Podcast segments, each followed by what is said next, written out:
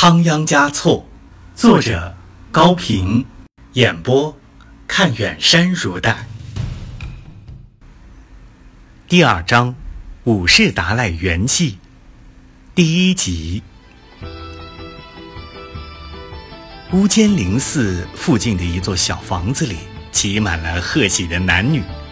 扎西丹增和次旺拉姆的婚礼正在举行，这原本是要在正月初办的事儿，因为被迫迁居，推迟到了2月底。也好，这地方气候暖，柳条已染上了鹅黄，心里的春天与心外的春天完全融合了。有名的歌舞之乡，在有人结婚的时候，当然少不了歌声。此刻，人们唱着赞新娘的歌。美德俱全的姑娘，像翠柏一样的姑娘，性情温和、亲切、善良，就像大自在天的公主一样。献给你这洁白的哈达，愿你财富、人口、运气三兴旺。在一阵欢呼声中，次旺拉姆不好意思地向大家道谢，不停地给客人们斟着浓浓的青稞酒。赞美新郎的歌声又唱起来，热闹了很久。有的人困了，有的人醉了，这才有老年人带头纷纷告别。新郎新娘送走了客人，深深地呼吸了一口混合着泥土清香的空气，望望天空，晚霞早消失了，北斗星已经清晰可见。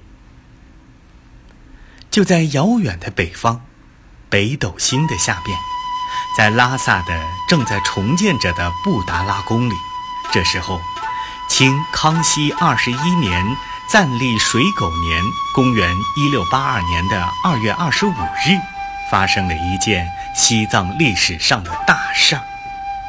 第五世达赖喇嘛逝世。扎西丹增和次旺拉姆，就是做1000个奇幻的梦，也绝不会想到他的逝世竟会和他们尚未出生的儿子发生那样直接的、紧密的、重大的联系。有谁能预测那戏剧般的偶然，揭开未来的生活之谜呢？五世达赖名叫阿旺罗桑嘉措，明朝万历45年，藏历火蛇年，公元1617年9月23日，出生于西藏山南琼杰的青瓦达孜。父亲的名字叫霍尔都都绕登，曾任过宗本职务。母名叫贡嘎拉泽，出自信奉红教的名门贵族。万历44年的最后几天，第四世达赖喇嘛云丹嘉措不明不白地死在哲蚌寺以后，第8索南若登派人四处寻找转世灵童时，发现了他。会同40班禅和高级僧侣、贵族、蒙古头人，把他确认为达赖五世。他15岁被迎到哲蚌寺供养，18岁时由班禅受了沙弥戒，25岁正式做了西藏的政教领袖。40年来，做了许多重大的事业，人们都称他为伟大的武士。他从去年藏历铁鸡年9月6日病倒以后，就再也没有离开过自己的卧室。老年人本来就习惯于回忆，何况又在病中。他经常斜倚在厚厚的黄缎子包成的羊毛垫子上，回想往事，一幕一幕，像挂在眼前的唐卡。他想得激动的时候，就抓起漆花木柜上的铜铃摇几下，让侍者送壶酥油茶来喝几口，强闭上眼睛，想镇静一会儿，休息一下。接着，那些自豪的往事又闪现在他的眼前。他下令大家扩建布达拉宫，他使其他教派都改信黄教。他到北京见见顺治皇帝，他给一些新的寺院住持开光仪式。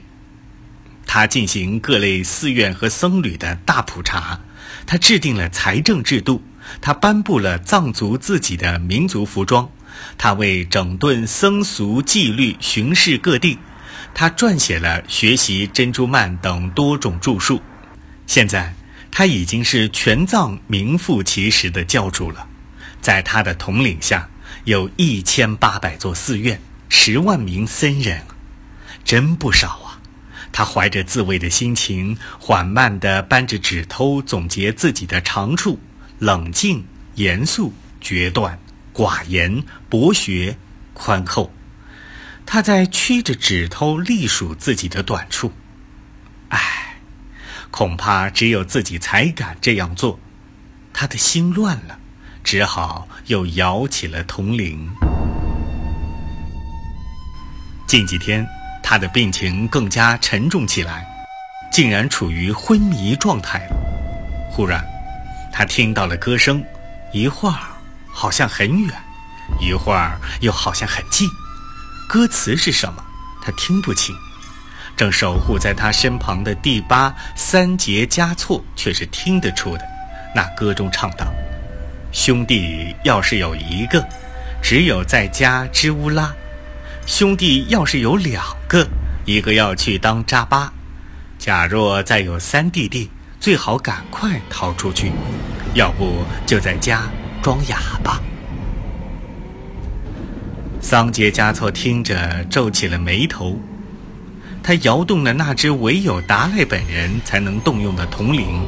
侍者以为是达赖清醒过来了，惊喜地跑了进来，见是桑杰加措，立刻低下头听后吩咐，心里觉得很不是滋味，预感到这座宫殿里快要更换摇铃的主宰了。是修筑宫殿的乌拉们在唱吗？桑杰加措脸色阴沉地问。他不喜欢使用乌拉这个词，倒不仅仅因为它来自突厥语，还在于它赤裸裸的词义是人身差役、强迫劳动，尤其用在被征来修建圣宫的人的身上，不大符合于群众对领袖的自觉拥戴和对佛的无比前进，但他还是使用了。是的，侍者轻声回答。山坡太陡，石头很难运上来，小块的山羊驼，大块的用人背。唱唱歌能减轻劳累，伟大的武士是这样说过的。这我知道。桑杰的语气里并没有责备他多嘴的意思。如果你怕吵闹了佛业，我去通知他们不准再唱了。桑杰加措摇了摇头，他不能这样做。自从37年前的3月初5，这个巨大的工程动工以来，一直就这样存在着不可抑制的喧哗声。武士是从未禁止过的，今天突然禁止人们歌唱，会不会间接地泄露出达赖的病情？但那歌词的内容又使他感到不快。他沉思了片刻，提起竹尖笔，蘸着浓黑的墨汁，在一张纸上飞快地写起来。我们这伙砌墙的人全都像老虎一样健壮，砌出来的石墙啊，也像虎身上的花纹一样漂亮。写罢，交给侍者，嘱咐说：宣于他们，武士佛爷教他们唱这首歌。侍者接在双手上退了出去。在楼梯转弯的亮处，他看了一遍，并不觉得惊奇，因为他早就熟知桑杰加措是一个学识渊博、才思敏捷的人。使他不大理解的是，为什么要隐瞒达赖的病情，使大家不能分担这雪山压胸一般的忧愁。这位侍者名叫盖丹，意思是有福分。是的，他自己也常以这种难得的福分而激动不已。在宽阔的藏区，有多少人一步一磕头地磕到拉萨，却连达赖的影子也难望到，而他却能够像佛像案前的酥油灯一样，日夜矗立在达赖的镜旁。工地上响起了新词新歌，那声音空前的激昂雄壮。人们遥望着白宫上达赖武士的卧室，有的竟然流下了热泪。他们不识文字，没学过经典，他们坚信达赖次唱的歌就是佛经，不要说能唱他的人，就连能听见他的人也会逢凶化吉，幸福无涯。此刻，达赖突然清醒了，而且竟然不太费力地坐了起来。他的炯炯有神的眼睛一下就看到了半跪在身边的桑杰嘉措，目光中除了慈祥还是慈祥。桑杰嘉措高兴地扶住他，又有些恐惧，他担心这是佛灯在熄灭前的一亮。